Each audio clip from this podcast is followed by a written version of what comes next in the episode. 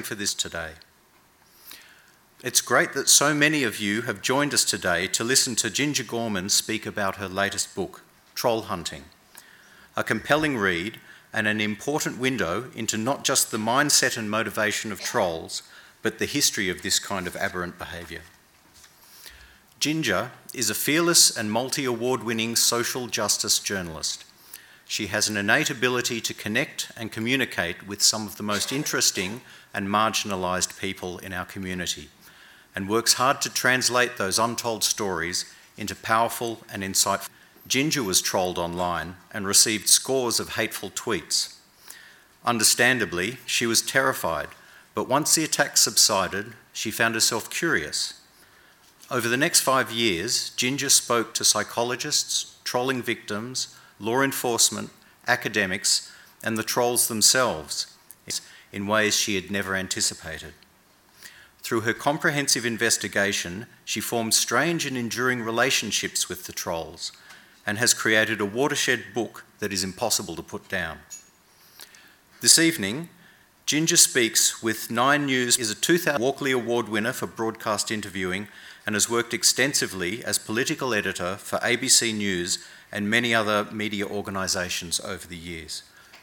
Please join me in welcoming Chris, uh, Ginger Gorman and Chris Uhlmann.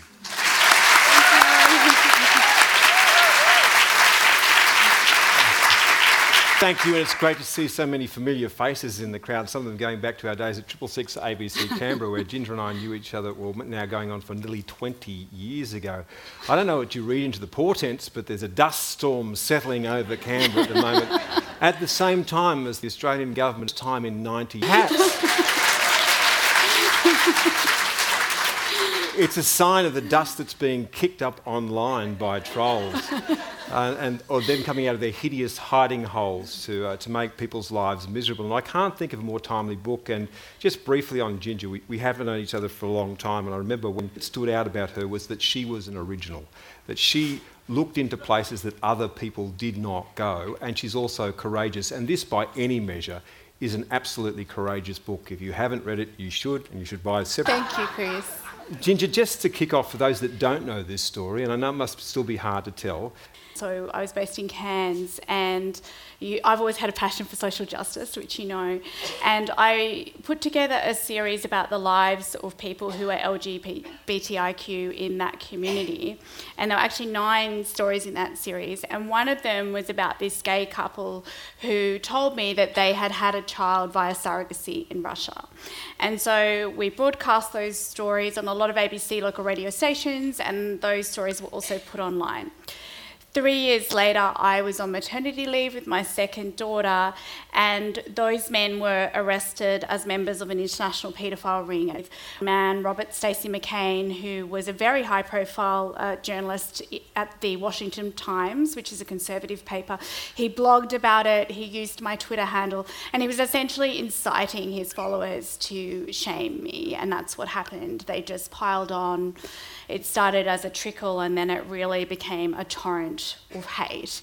And I mean, I really had not thought about trolling. I didn't know much about it. It wasn't really a thing that was being discussed in Australia at that time. And there's just two really scary moments that occurred. The first was uh, we got a death threat at night and we got this tweet that said, Your life is over. And tech savvy, you could just about pinpoint our house on Google Maps. And then Don also found a picture of our family on a fascist website. So my mum's family had fled the Holocaust.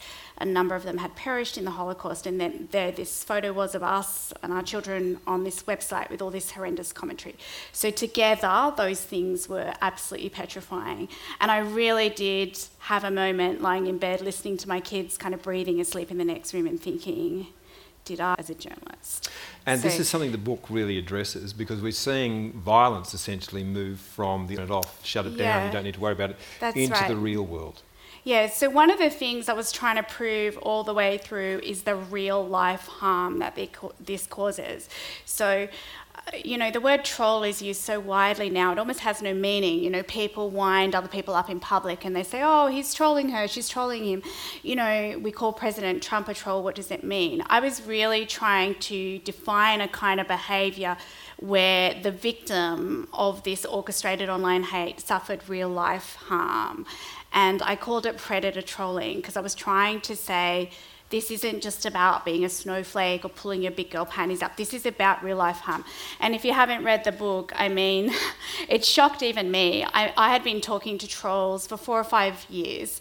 And in that book, trolling is linked to terrorism, it's linked to real life stalking, it's linked to murder, it's linked to domestic violence, it's linked to incitement to suicide. So these are very serious crimes. And I was trying to make the point, you know, this isn't something we can brush off. And it costs a lot of money as well. It's not just hurt feelings. Yeah, but let's just look at what you decided to do because a lot of people could go about writing a book and do it as sort of a sociological survey where they go and they, they investigate other things that other people have done. But the thing that makes this book so valuable is that you decided to try and find the people who were stalking Yeah. you, who were threatening you and your family with violence, and talk to them. Yeah. Is that a difficult thing to do?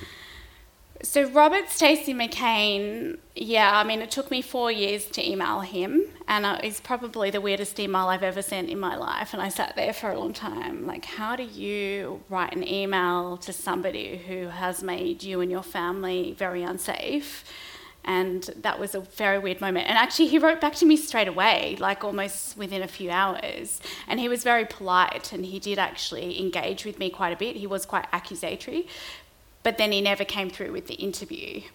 The other trolls uh, were members of quite big syndicates and they were not backward in coming forward. So, you know, as a journalist, like it's actually really hard sometimes to get marginalised people to talk to you if you're trying to find someone who is doing an aberrant behaviour. They don't want to talk to you. Um, these guys really wanted to talk to me. And I think that's because, rightly or wrongly, they feel marginalised. So it was not hard to find them and it was not hard to get them to talk, which I still find really odd. Well, let's go through some of the characters, and, and I think the most disturbing character in this book is Mark. Yes. What can you tell us about he him? He is. So Mark is a very vicious and committed predator troll, and he doesn't really experience empathy in the way that you or I would. So he's got what they call cognitive empathy. He can understand how to hurt or upset you, but he doesn't feel for you. He doesn't feel the emotions with you. So he really goes out to hurt other people. He's a classic sadist. He takes pleasure from hurting other people. He finds victims, often people he considers to be marginalised. So, Or finds people who've just suffered a bereavement yes. and trolls Yes. those who are mourning. Yeah, so this is called RIP trolling, and it's the most hard to get your head around. He'll find the Facebook page of, say, a young girl who's died by suicide, and he will troll their family and finds it funny. He finds it amusing. And not only that, because he's part of a syndicate, so they pile on. He'll profile what's going on, they'll work out the way that's going to hurt that family most, and then uh, yeah, and I mean that is a very strange relationship that I have with him. He is very threatening. Um, he will often troll me, but then he keeps in contact with me too. Like if I try to keep out of contact with him, he will eventually get back into contact with me. But again, stepping out of the virtual world into the real world, at the very beginning of this book, he contacts you and says that you know someone who's just committed a murder in the United States was one Yeah. of his people. Yeah, so the book opens um, with a high school shooter who shoots two people at his former high school and shoots himself. And that is one of the administrators of Mark's wiki that he works on and where they document everything. So I guess that's where I'm trying to say these things are not separate. The trolling isn't separate.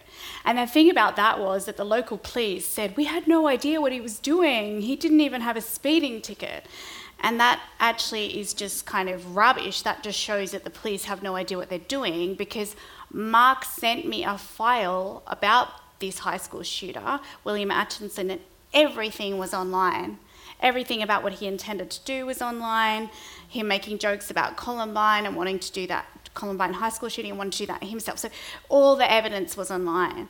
And this points to the fact that law enforcement here, law enforcement there, law enforcement in the UK, they have no idea really what they're doing when it comes to cyber hate. So these are people who are hiding in plain sight. Uh, absolutely. Like when I looked through the file that they sent me, like it still was just a public link. It was I sent it to the FBI through the AFP in the end, and I said, I don't know if you've got this. But uh, you actually need this because this guy just killed a couple of people and I've got it. So could you send it to them? Um, so these are not, I mean, these are not, this is not the dark web, this is the internet. you know, it's there. And I mean, in my book, I've interviewed uh, an amazing woman who is um, Colleen Mahoney, who's high up in the New South Wales Police, and she has a doctorate in social media. And she says that they are doing all this stuff, but if you go and report this stuff, you know, you walk into your local cop shop and you say, I am being trolled, you will most likely be told, get off the internet, love. Yeah. So, you know, these things are not connected in the mind of law enforcement, and they really need to be. And with Mark, you go one step, you, you interview him, but then you take what you, you've done and you play it to a psychiatrist. And, and what's Yeah. the readout that you get on him? So the psychiatrist is a psychopath expert, for want of a better word. And I mean, he is almost a classic kind of narcissist. He wants the attention. He has no, um, he has no fear for his own safety. He is perhaps the victim of something when he's younger, although Mark denies that. Um, yeah, he um, has no human empathy really. So yeah, I mean the the psychiatrist was fascinating. The psychologist was fascinating and told me a lot of stuff that I also didn't understand about it that I missed. And so he would be part of what we might call alt right. So this is a right wing That's troll right. that we're talking about at the moment and his gangs. And, and for a large part, your book concentrates on that. Yes. Uh, but you also talk about Craig early on, who's Yeah. from a left wing group. Yeah, I mean, Craig was really interesting. So, you know, there's this idea that trolls are right and the left doesn't troll, and that is plainly not true. Um, Craig was actually far, far left, and he would troll other people on the left who he thought weren't left enough. So, like, it kind of, and I said, he said, I troll the earnest left. And I was like, would that be like me? And he's like, yeah, no, that's you. That's totally you. So, um, he uh, wasn't, he didn't troll on the basis of gender or uh, race or other things that we might feel are consistent with trolling. He mainly was just trying to make a political point. But he also, like the others, was trolling in a syndicate. So, you know, one of the ideas that we have is that these guys are like alone in their mother's basement, that they're not very bright, that they don't matter, um, a- and, basically none of the above. You know, like none of the stuff that we think is true is actually true. They are incredibly bright, a lot of them. Like they're trying to converse with me about feminist texts and things like that. They've read them all, right or left. They are in syndicates, they're not alone, bar one guy that was alone. Yeah. I mean, he's a fascinating case study too because he actually gave up trolling after I interviewed him, hmm. which is not what I set out to do. As a journalist, you're not trying to actually be a player in the situation, you're trying to report. Hmm. But yeah, so I first interviewed him in beginning of 2015. And this is? And then a couple of years later, I contacted him actually to be on Tara, Tara Moss's Yeah. cyber hate program. And uh, as part of the stuff that ended up on the cutting room floor, he said, Oh, yeah, I know, I gave up trolling because of Ginger Gorman. And it was because I was saying to him, You know, this stuff that you're doing is correlated with the dark tre- tetrad of personality traits. Mm. So, psychopathy, narcissism, Machiavellianism, and sadism. But sadism is the strongest link, which means you want to hurt other people. Are you a sadist? And he mm. said, Yeah, no, I think I might be. And then he didn't like that. So he gave it up after that. I want to bring in just one more character from the book, and there's a lot more in it than this, obviously. Meep Sheep, what can you tell us about him? Because you developed quite an interesting relationship with. Yeah, and so my actual husband, who's sitting here in the front row, he started calling him my troll husband because I talked to him Because everyone so needs much. one of those. an extra husband who's a troll. So um, I met Meep Sheep actually through Mark because Mark said he's one of the key figures in trolling. Um, he's president of this horrendously named trolling syndicate. Please excuse me, they did this on purpose so that we have to say this in public. The trolling syndicate is called the Gay Niggers Association of America, and they do these huge, big media stunts that get reported in the media, so the media has to report it, and it's called media fuckery. So they're all about media fuckery. Um, very right wing, Trump loving. When I met him, he was quite woman hating, um, gun loving, like all the things I'm not, basically.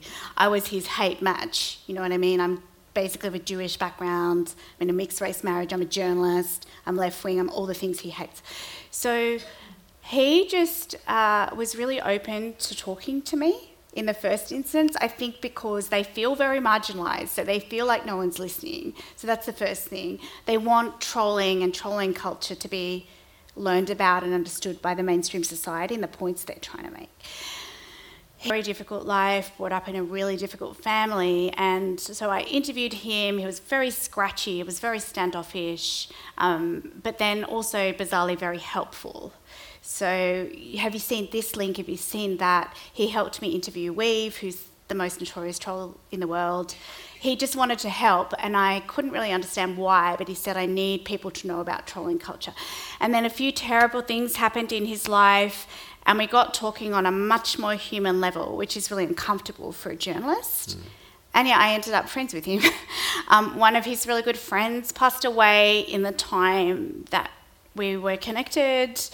Uh, and yeah, we just ended up talking, and he helped me access that culture in a way that you couldn't from the outside. But he did shock you because at one stage you decided you were going to engage him on uh, this group's hatred, literal hatred of white women that, that it shot through almost all of their discourse that they. Oh, so that was XT. Okay, so that's a was, different.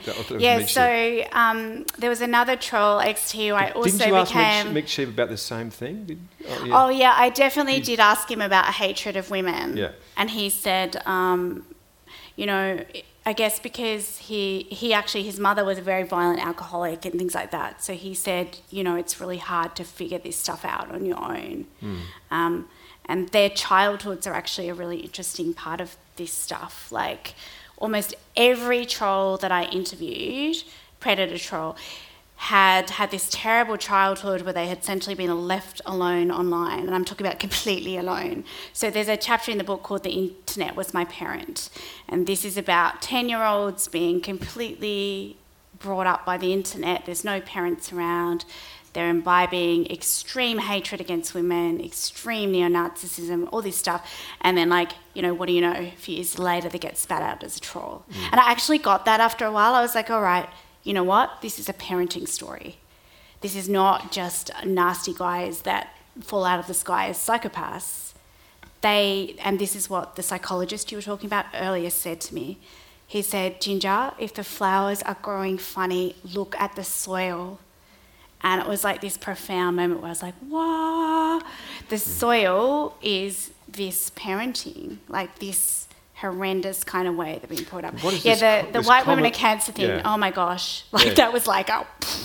that's, and I thought that was Meep Sheep that said that, that white women are no, cancer. No, it's XT okay. that said, you know, yeah. white women are cancer. Yeah. what is the what is their profound hate? Because what strikes me about it in reading your book is essentially the way they behave and, and work in packs and the fact that so many of their victims are women, it's almost like a kind of online gang rape that they're engaging in. Yeah, they really hate women, and at some point, like it was almost intractable. Like I, I mean, the darkness in there was incredible, and by the end of it, I was just drinking and crying and shouting at my children. You know, it it really was very hard to deal with.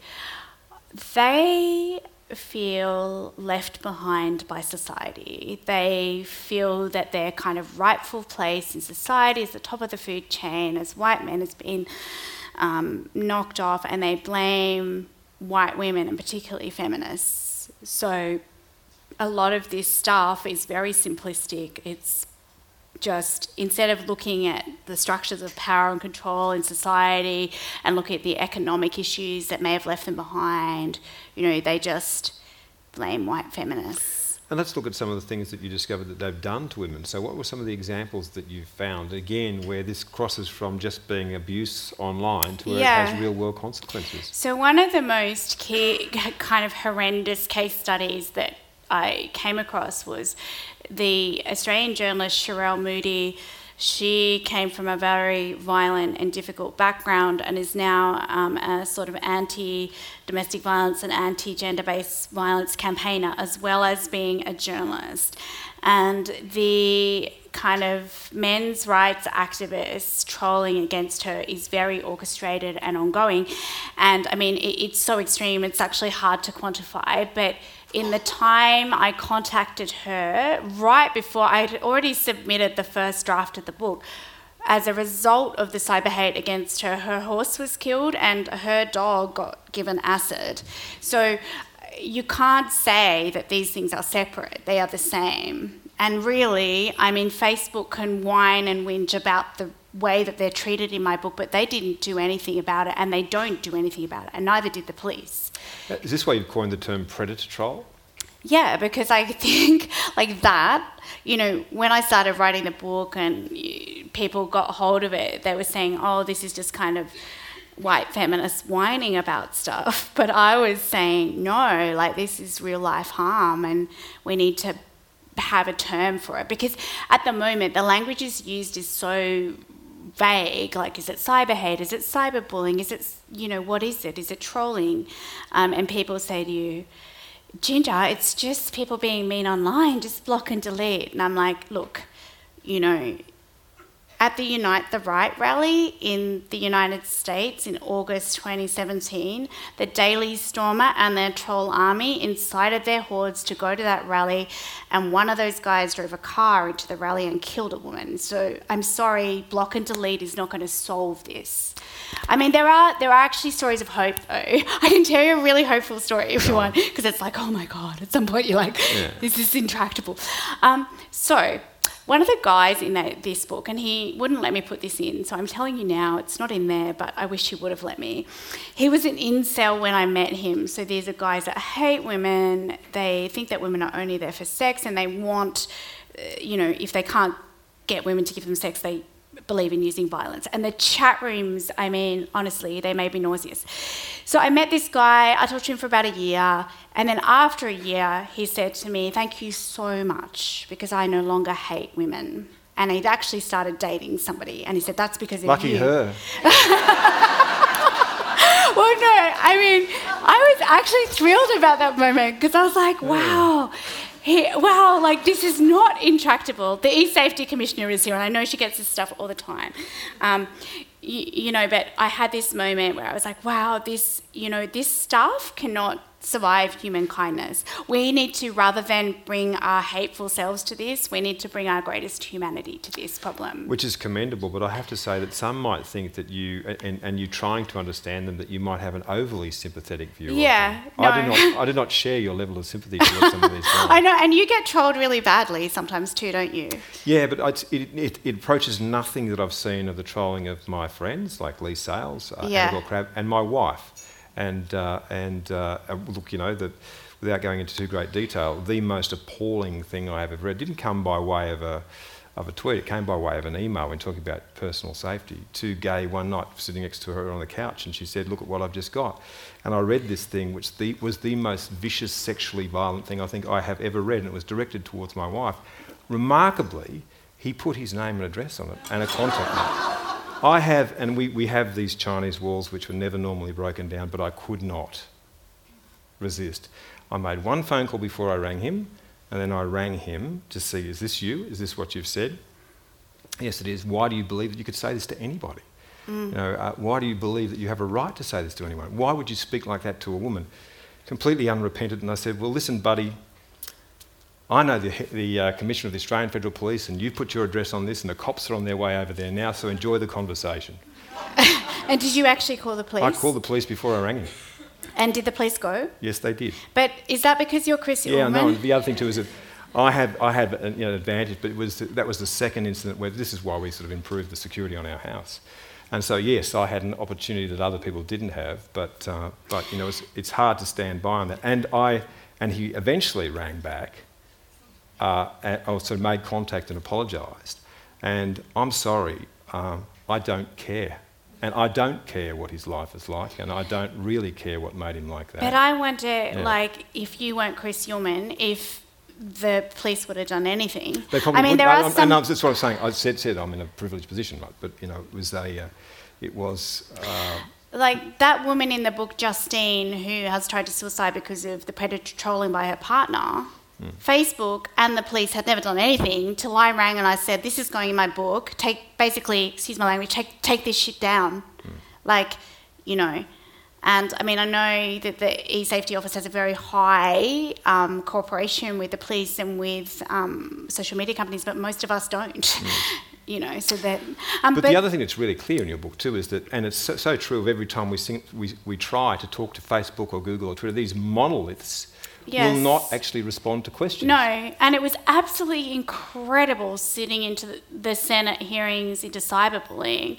Like you had these Australian senators, loads of them, not just one or two, but a whole panel of them asking Facebook and Twitter these questions, and the obfuscation was amazing. Like, at no point did they give any useful information about how they deal with complaints, how quickly they do, how those complaints are triaged, and why not? I mean, they obviously don't have a duty of care to the public, really. Like, they say they don't want people hurt on their platforms, but well, god damn it, do something about it. You've been whining about this since 2006. Do you believe them that they don't want people hurt, or is it actually part of the business model? I really question this. I mean, they have the best engineers in the world working for them. If they wanted to, I think they could stop this. It, you know, I read a huge um, report as part of writing that book by the Pew Center in the United States, and they um, canvassed more than 1,500 academics and experts worldwide on this stuff. And over and over again, they were saying, you know, Discord on those platforms actually serves the platforms. It doesn't, um, it, it brings people to the platforms. So the platforms say that they don't want this on their platforms. If you don't want it, stop it. And at the moment, you've got like law firms like Maurice Blackburn actually um, saying, you know, we need a legislated duty of care. Um, I don't know whether I agree with that or not, but I think at the moment there is no motivation for them to stop it. If there was, they would have stopped it. like, you know, why haven't they? They, I mean, the way that I explain this to people is like if we, there was a company putting unsafe cars on the roads and we were getting maimed and killed in those car, cars, we would expect them, we would hold them to account. They are not being held to account. Now, I know people will have plenty of questions, so I want to leave plenty of time for it. So if you could start thinking now, if you've got one, uh, we'll stick up a hand. I think we've got some microphones that will move to either side of the room. Did this damage you? The yeah. So by the end of it, I was a real mess, Chris, and I, like I said, was crying and drinking all the time and shouting at my children. And I do have a trauma support person through the Dart Centre, but that wasn't enough. So I'm now doing yeah a specialised course of therapy for trauma in journalism. It's amazing, actually. Yeah, I didn't expect it to be so dark. I really mm. didn't. I didn't. You know, there were lots of funny moments because the trolls are really funny. like I said to Meep Sheep at one It's stage, called "You- black humour, I guess. well, it's so like you find yourself laughing at these really weird moments. But I said to him, "Are you going to be cast out by your syndicate because of having such a close relationship with me?" And you know what's going to happen? I, I'm worried about your safety. He said, "Don't be stupid, Ginger. Trolls can't read. They're not. They're not going to read your book." You know. So there's actually there were quite a lot of moments of humour in there as well. No worries. We have some questions from the audience? So one over on near the back up there. If you could just identify yourself, if you don't mind, and we'll go. Hi, I'm Angela, a Canberra resident. Yeah. I was going to ask Ginger, do you also have female trolls and is Yeah. their behaviour different? Yes, so there actually we had a case study in the book of three women trolling each other, and they all ended up in court. Um, but we took it out just because, not for any um, gender reasons, just because it really slowed the narrative down. And can I just shout out to Arwen Summers, who is the reason that the narrative reads like a thriller. Um, she's my at my publisher. Um, there, there's a case in there of Marion Beseda, the Australian lawyer, and her major troll was a woman and got charged actually under the Criminal Code Act. So yeah, there definitely are female trolls. Uh, one of the main, one of the women I really wanted to talk to, Jamie Cochran, was a transgender woman who used to be president of the GNAA. She died actually right when I was meant to talk to her, um, sadly, because I thought that would be fascinating. Like, how do you, as a transgender woman, um, think that this whole thing works? And do you feel marginalised? Um, but yeah, a lot of them die because they are such damaged individuals and they take a lot of drugs. So unfortunately, I never got to talk to her. But the answer to your question is yes, there are. Question at the back. Hello there. I was just wondering whether there is um, any documentation around any cost to society around trolling. The How much does it cost Costs, we're going to society? come to Oh this. yes, so we didn't get to this, but so um, one of the things. Thanks for your question. Um, one of the things I did, which um, is really not that usual for a journalist, is um, I was looking at the case studies as a cohort, so not as one, and I was trying to find patterns in what was happening. And I realised that it was just costing so much money. Like people were describing the absolute destruction of their lives. They were describing losing multiple jobs, having their reputations wrecked online, having to go to court, all these costs associated with being a cyber hate target.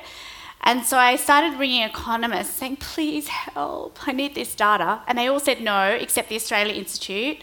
Rod, Tom, Ebony, are you here tonight? Hello, where are you? Hi. Um, thank you, Australia Institute. So, um, the Australia Institute, I rang Richard Dennis, economist, and I said, Richard, I need help. And he said, This seems important, we're going to get you this data. And so they did nationally representative polling on my behalf, and they found that cyber hate is costing the Australian economy $3.7 billion. Um, and that's only days off work and health costs. So the actual real cost is a lot more. And uh, the amount of Australians who have been subject to cyber hate, so more extreme attacks and online harassment, is 8.8 million adult Australians. So this is not something we can say is a minor thing, this is a big thing. I've got a question here and then one at the back. Hi, um, so I'm only halfway through the book, so apologies if you do answer this. um, but you mentioned parenting as a major cause, and I listened the other day to the mother of the Columbine shooter, Yes. and she swears that she couldn't possibly have known that she loved her son, gave him yeah. everything, and um, was aware of some depression and was working through it, but had no idea. Did you ever see instances where that the parenting it's not one thing, so I would never say they are all the same um, at, by any means. But um, for example, weev, who is the world's most notorious troll, the letter that I quote in there from his mother is so heartbreaking. She's obviously the most lovely person, and she does charity work, and she adopted. You know, they are a white family. She adopted these two black kids. She, she really seems to be a loving and wonderful person, and her son has done the most horrendous things. And I, you know, I mean, you cannot say always that parenting is linked to this, but I think in cases like Meep Sheep's case, where the kid is totally left alone and is not parented and is left online in kind of echo chambers of hate, that does have an impact. So I would not want anyone to go away thinking they're all the same, they're all sadists, they all do this. It's not one story but there are definitely threads in there that we need to pick up. And when we're looking at bullying programs in schools, we need to also be looking at these kids that are alone and isolated and are growing up with the internet as their parent. So I hope that answers your question. Yeah. The back? Uh, hi, Ginger. I'm Mick. Um, I work in PR at Where's the Mick? moment, Hi, Mick. and um, a lot of professions now require their people to be online. yes, that's right. How do we how do we protect our people, and um, I guess how does society protect those people going into those industries? So I wrote about this about five years ago, and as far as I can see, no one is doing anything about it. Most social media policies actually are about protecting the organisation, not the individuals, and they're essentially sending their staff into unsafe workplaces. So this definitely happened at the ABC, where you were, you know, really encouraged to be online, but there was no social media self-defense training. So yeah, that's what I'm saying. Social media self-defense training, like what are you sending your staff into? Do they have the psychological and physical skills to deal with this? Do they have the contacts for the Safety Commission? Do they know what to do and who to contact if this happens? Do they know the motivations of trolls? Like all this stuff they need to know before going into that space because it is not safe at the moment. Yeah. It's some people more resilient than others too, and some people do manage Mm. to cope with this a, a whole lot better than others. So it just depends on the person. in It workplace. does. And you point out too that one of the one of the chief targets of uh, this are women in the media. Yeah, that's right. So women in the media are getting attacked three times as much as their male counterparts, which won't surprise anyone in the media. And uh, actually, PEN America, so that's um, you know an organisation that promotes literature. They've just put out the most amazing field guide to online harassment, and it actually teaches people who write and are in the public eye how to deal with this stuff. So, yeah, I would like to see all organisations that require people to be online to be thinking about this stuff. And it's not just like, oh, Ginger's feelings are going to get hurt.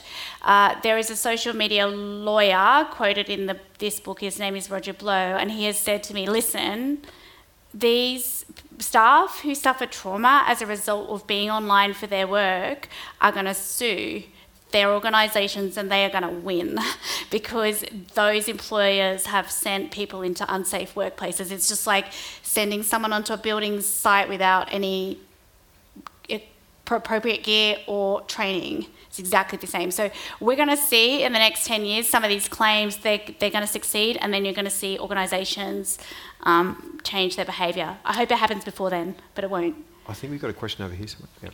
Uh, thank you, Ginger. It's Diana here. Oh, hi, Diana. Hi. Oh, nice to see you. Good to see you too. Um, and uh, obviously, this is Ginger who came to sort of minorities, and so we're always thankful that you always really go to those groups. I mean, and coming to minorities, people like myself, from a Muslim background, even though I was born here, mm. we are attacked simply for having an opinion, let alone anything else. And we're not out there as journalists.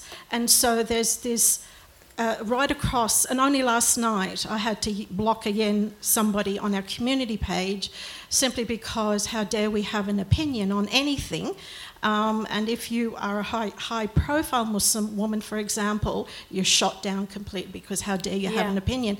And only yesterday I had to update my security clearance. Why do you use so many different surnames? My answer so the trolls can't find me. And so you're doing all sorts of things to hide from the trolls and the haters, but simply existing is alone to be trolled. Mm. So there are communities out there who are really suffering because yeah. of simply existing.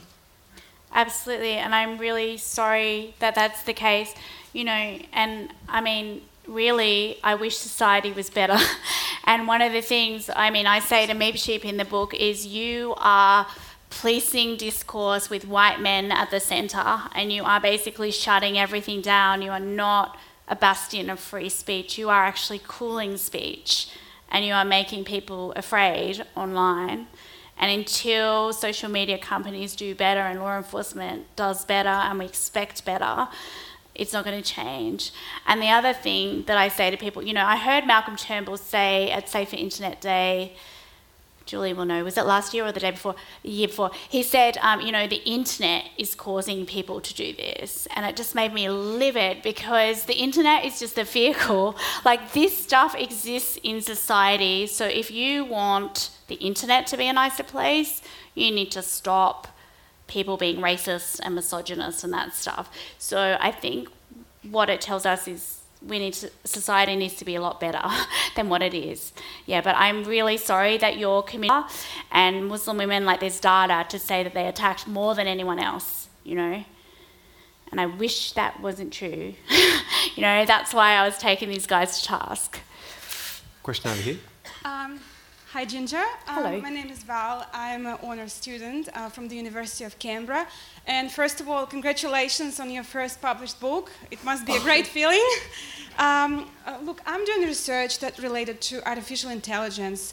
And um, seeing that you've experienced harassment from a human, um, I was wondering um, let's pretend um, a situation that, you know, our future is a little bit different and programs are taking advantage of people. And what if one day um, all of us may um, you know face the situation that we might experience um, cyberbullying from artificial intelligence? Mm. how is that possible? And um, what are your thoughts on this situation? I mean Thank that you. is not um, so far-fetched. Like that is what we were seeing in the 2016 election presidential election in the united states like a lot of that trolling was done by bots and it is done by bots. What the, you know, I talked about that Pew Center report, and this is just kind of hilarious in the context of trolls thinking that they're bastions of free speech. That report predicts that what's going to happen to the internet is loads more surveillance and loads more walled off communities and loads more censorship because of this stuff that you're describing, as well as human trolls, bots, and all of that stuff. So, I mean, that isn't a very bright future, and I hope it doesn't come to that. But yeah, I think we're going to see a lot. The internet is going to change a lot. It's, it's not going to be as free and easy as it is now. It's certainly changed a lot from those that promised these Elysian fields of intelligence that we'd be all be wandering in. It seems to have shone Yeah. a dark, a very bright spotlight on the nasty I parts mean- of the human soul. That's right. Um, someone just here? Um, yeah, Ian from Isaacs. Uh, Ginger, are these guys outliers, or do you see any relationship between what they're doing and the libertarian arguments about free speech and 18C? Is there any relationship between the two?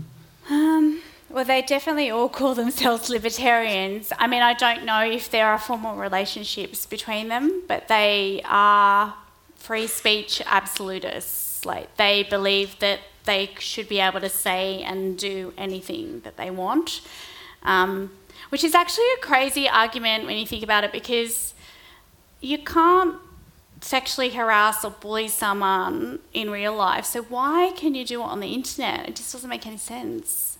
Like someone can't tell me that they're going to cut my uterus out and kill my kids in the supermarket. So why can they do it on the internet? It's really crazy. And even, I mean, I was on the drum the other day, and I think it was the head of the Diversity Council was saying, "I'm scared of censorship on the internet." Like, you, what? Like, it's your people that are being attacked, you know? Um, that doesn't really answer your question, but they definitely do see themselves as libertarians and free speech absolutists. And I think those ideas are dangerous because when you have absolute free speech, you then um, are taking away the liberties of other people. The other end of the spectrum is dangerous too, though, and, and one of the things It I know is. that Josh Bornstein says is when you have legislation on this, well, Australia already has the, the worst defamation laws in the country. And we do have actually. And, sorry, in the world. I mean, we do actually have very good legis- like federal legislation. Under the Criminal Code Act, it is illegal to use a carriage service to menace and harass someone. And so basically, what that means is you can't use the internet to harass someone. We've had it for 10 years, it's not doing that well. I think partly the reason it's not doing that well is not because of the legislation, it's because we're not using it properly. Hmm. The police don't understand it, the judiciary doesn't understand it. Let's use it. You know what I mean? It, it's there, it's been there for a decade, let's use it properly. It is getting increasingly used, but not enough. Towards the back, I think. Um, hi, my name's Belinda. I'm recent convert to Canberra. Hello. Um, Welcome. That sounds so reluctant. um, you might have actually already answered my question a bit, but um, I really didn't understand trolling and how bad it was until I started reading all the things that people write about Clementine Ford, who's one of my favourite writers. And it almost caused me to leave the internet because reading the things people said about her and what they were going to do to her and her child and everything was so sickening. I just thought I don't want to give those people a platform. What confuses me, and I suppose now you've been talking about the legislation, is that you know you can find these people. So if you can find them, surely the police can find them, and there must be some kind of offence they're committing. I mean, how can they say those sorts of violent things about people and there be absolutely no consequences? I don't really understand. No, I mean, it is baffling. I think the thing is, this is like the way that domestic violence was treated 30 years ago, where it was someone else's problem. It's a lot more women than men, so it's 34% men, 44% women getting attacked. It's a private matter. What's she whining about? You know, there's all that stuff. They don't understand the legislation, they don't have the technical skills to deal with it and they don't have the resources to deal with it. There are some very good police. You know, you can go down to your local cop shop and stumble across someone amazing, but good luck, you know, because I don't think that's generally the experience. So it, there's a kind of reality gap, if you like, between the legislation and the expectations of society and the training of police. So it's not that it's not illegal, it's just that we're not charging people and prosecuting people in the way that we should. And I mean, there's also horrendous stories of it going to court and the judge is like, "What's Twitter?" You know, um, and you're like, "Yeah, I'm scared my kids are going to be killed." I just didn't the that here. Hi, I'm Emma. uh, this is carrying on the conversation we're having. Is uh, the Michelle Carter case in America is an interesting one, I think, and relates to what you've been writing about. She's just started her jail term.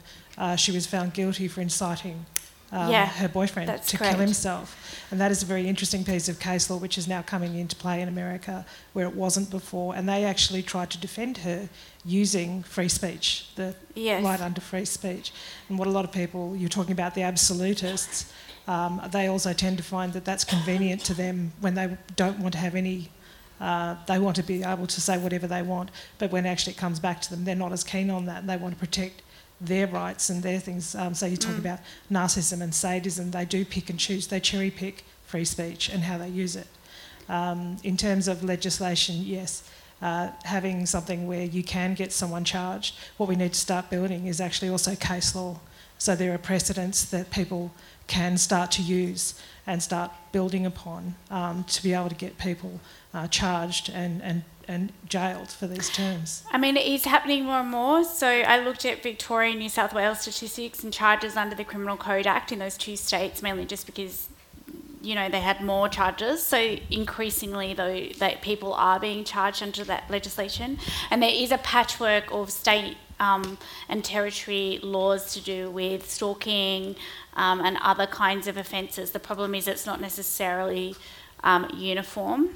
I actually wonder. I mean this is a really something we need to discuss as a society, really, rather than just you know um, in a piecemeal way. But it's more about our expectations that though you know we need to like what we've done with domestic violence expect that this is a serious offence and that people will be charged and they will be prosecuted as opposed to any actual problem with the laws um, yeah, I mean, I don't know. I, I would like to see the social media companies have a duty of care, but not everyone agrees with that. But it's about our expectations as a community, I think. Like, do we think that this is okay? You know, did anyone see the video that uh, Constance Hall put up? You know, where she had been considering suicide because of the stuff that had been said about her, the constant cyber hate. Like, is that an acceptable state of play? I don't think it is. And what if it's not? What do we expect? What are we going to do about it? Uh, just towards the back, I think there. Hi, Ginger. I'm Shelby, Canberra local. Um, Where are you? Oh, over there. Yeah, sorry, no, there's someone up there. and Oh, I'm just, hi. just pointing Hello. over here for the next one.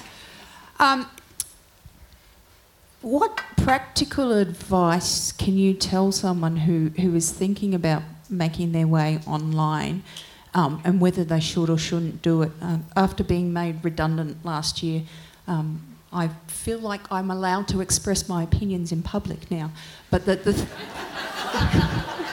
um, available for consultancies. Um, but one of the things that has held me back ha- is that fear that, you know, if I do start drawing attention to myself, particularly in that social justice space where I have been working, um, is it something I should be avoiding? And I, I did feel a little more empowered after your TED talk a couple of years ago, um, but not enough to actually do it. So, is there practical advice? Well, congratulations on um, being a free bird.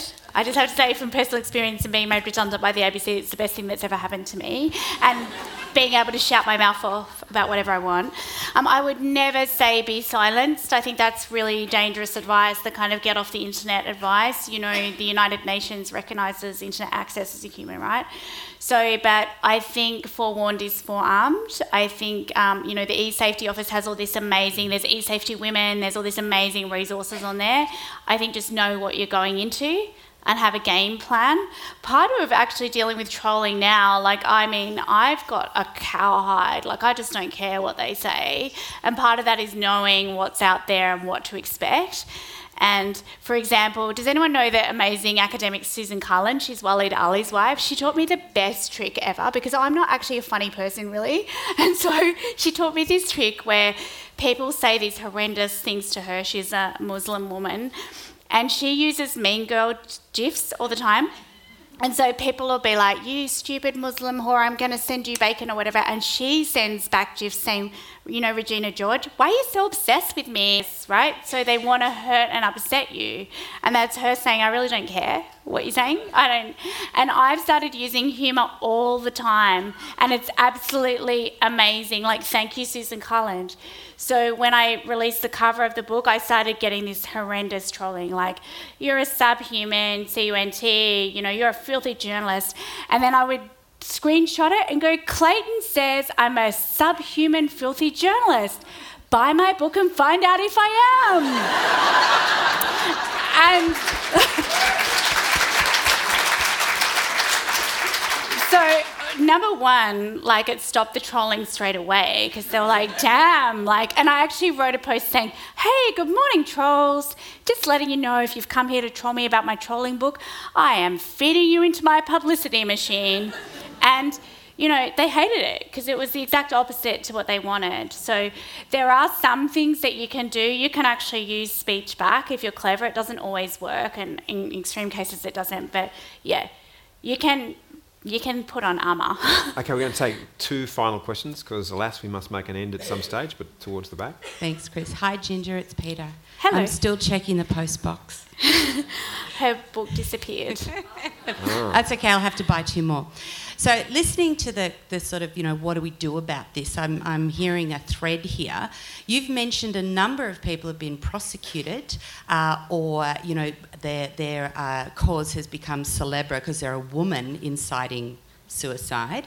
You've also talked about the lack of action, the lack of political will, and I'm hearing a distinct sort of, you know, misogyny in the legislation, misogyny in the police force, or maybe it's just ignorance.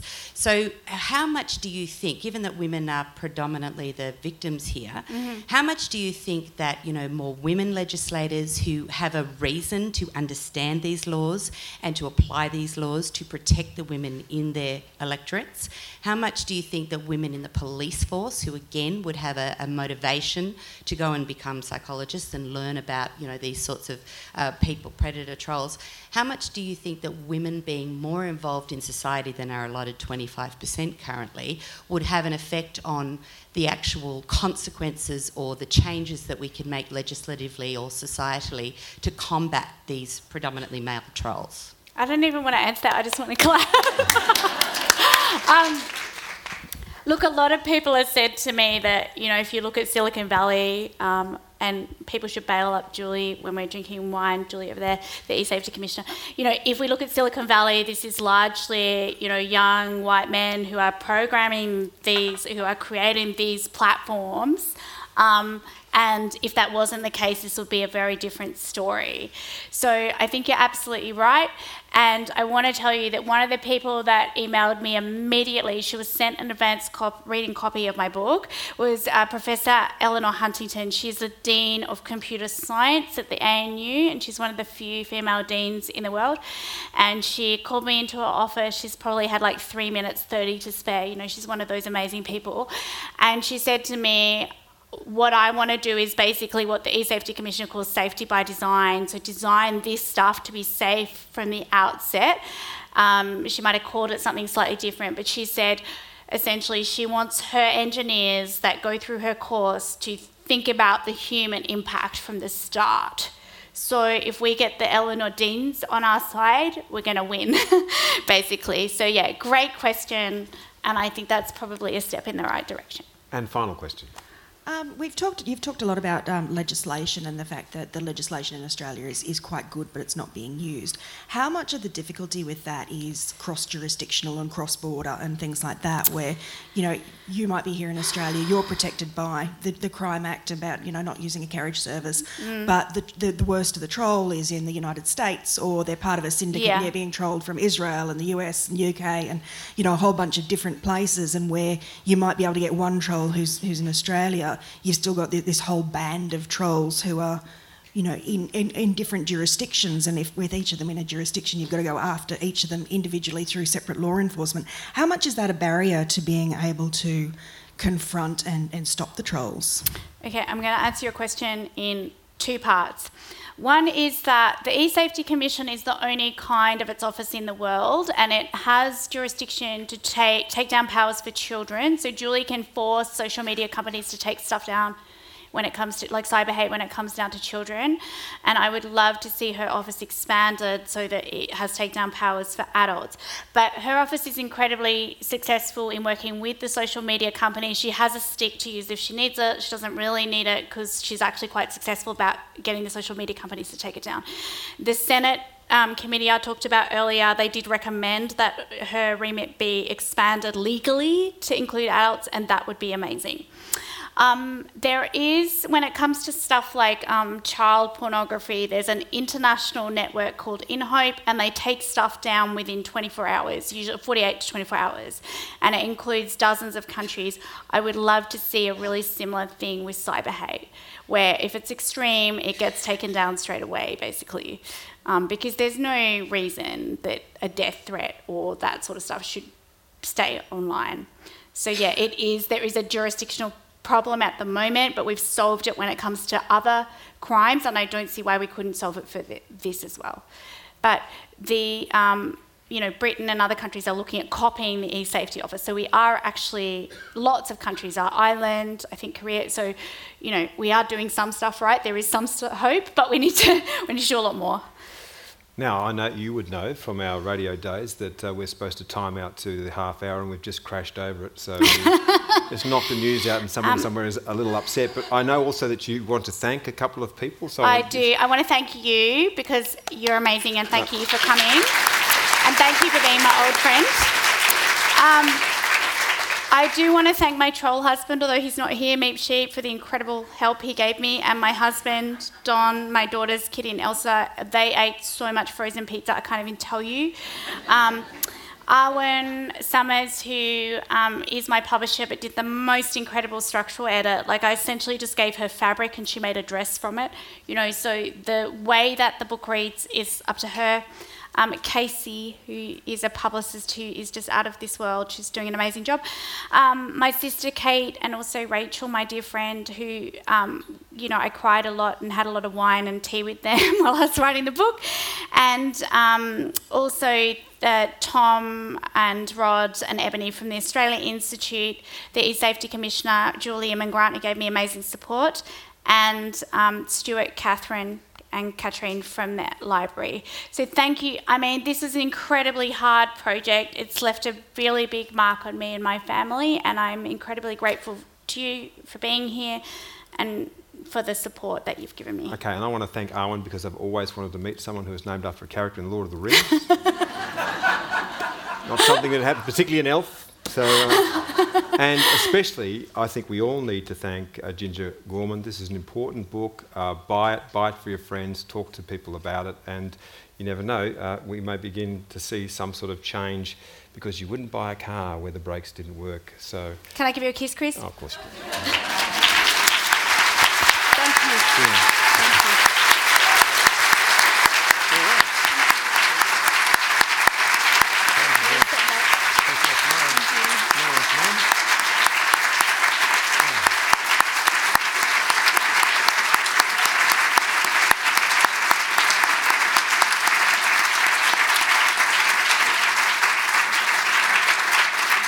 I guess that brings our conversation to a close. I hope you can join us for refreshments in, upstairs in the foyer. Um, copies of Troll Hunting are available in the library bookshop this evening with a 10% discount, and Ginger has kindly agreed to sign copies of her book. Please thank everyone. Yeah, that's right.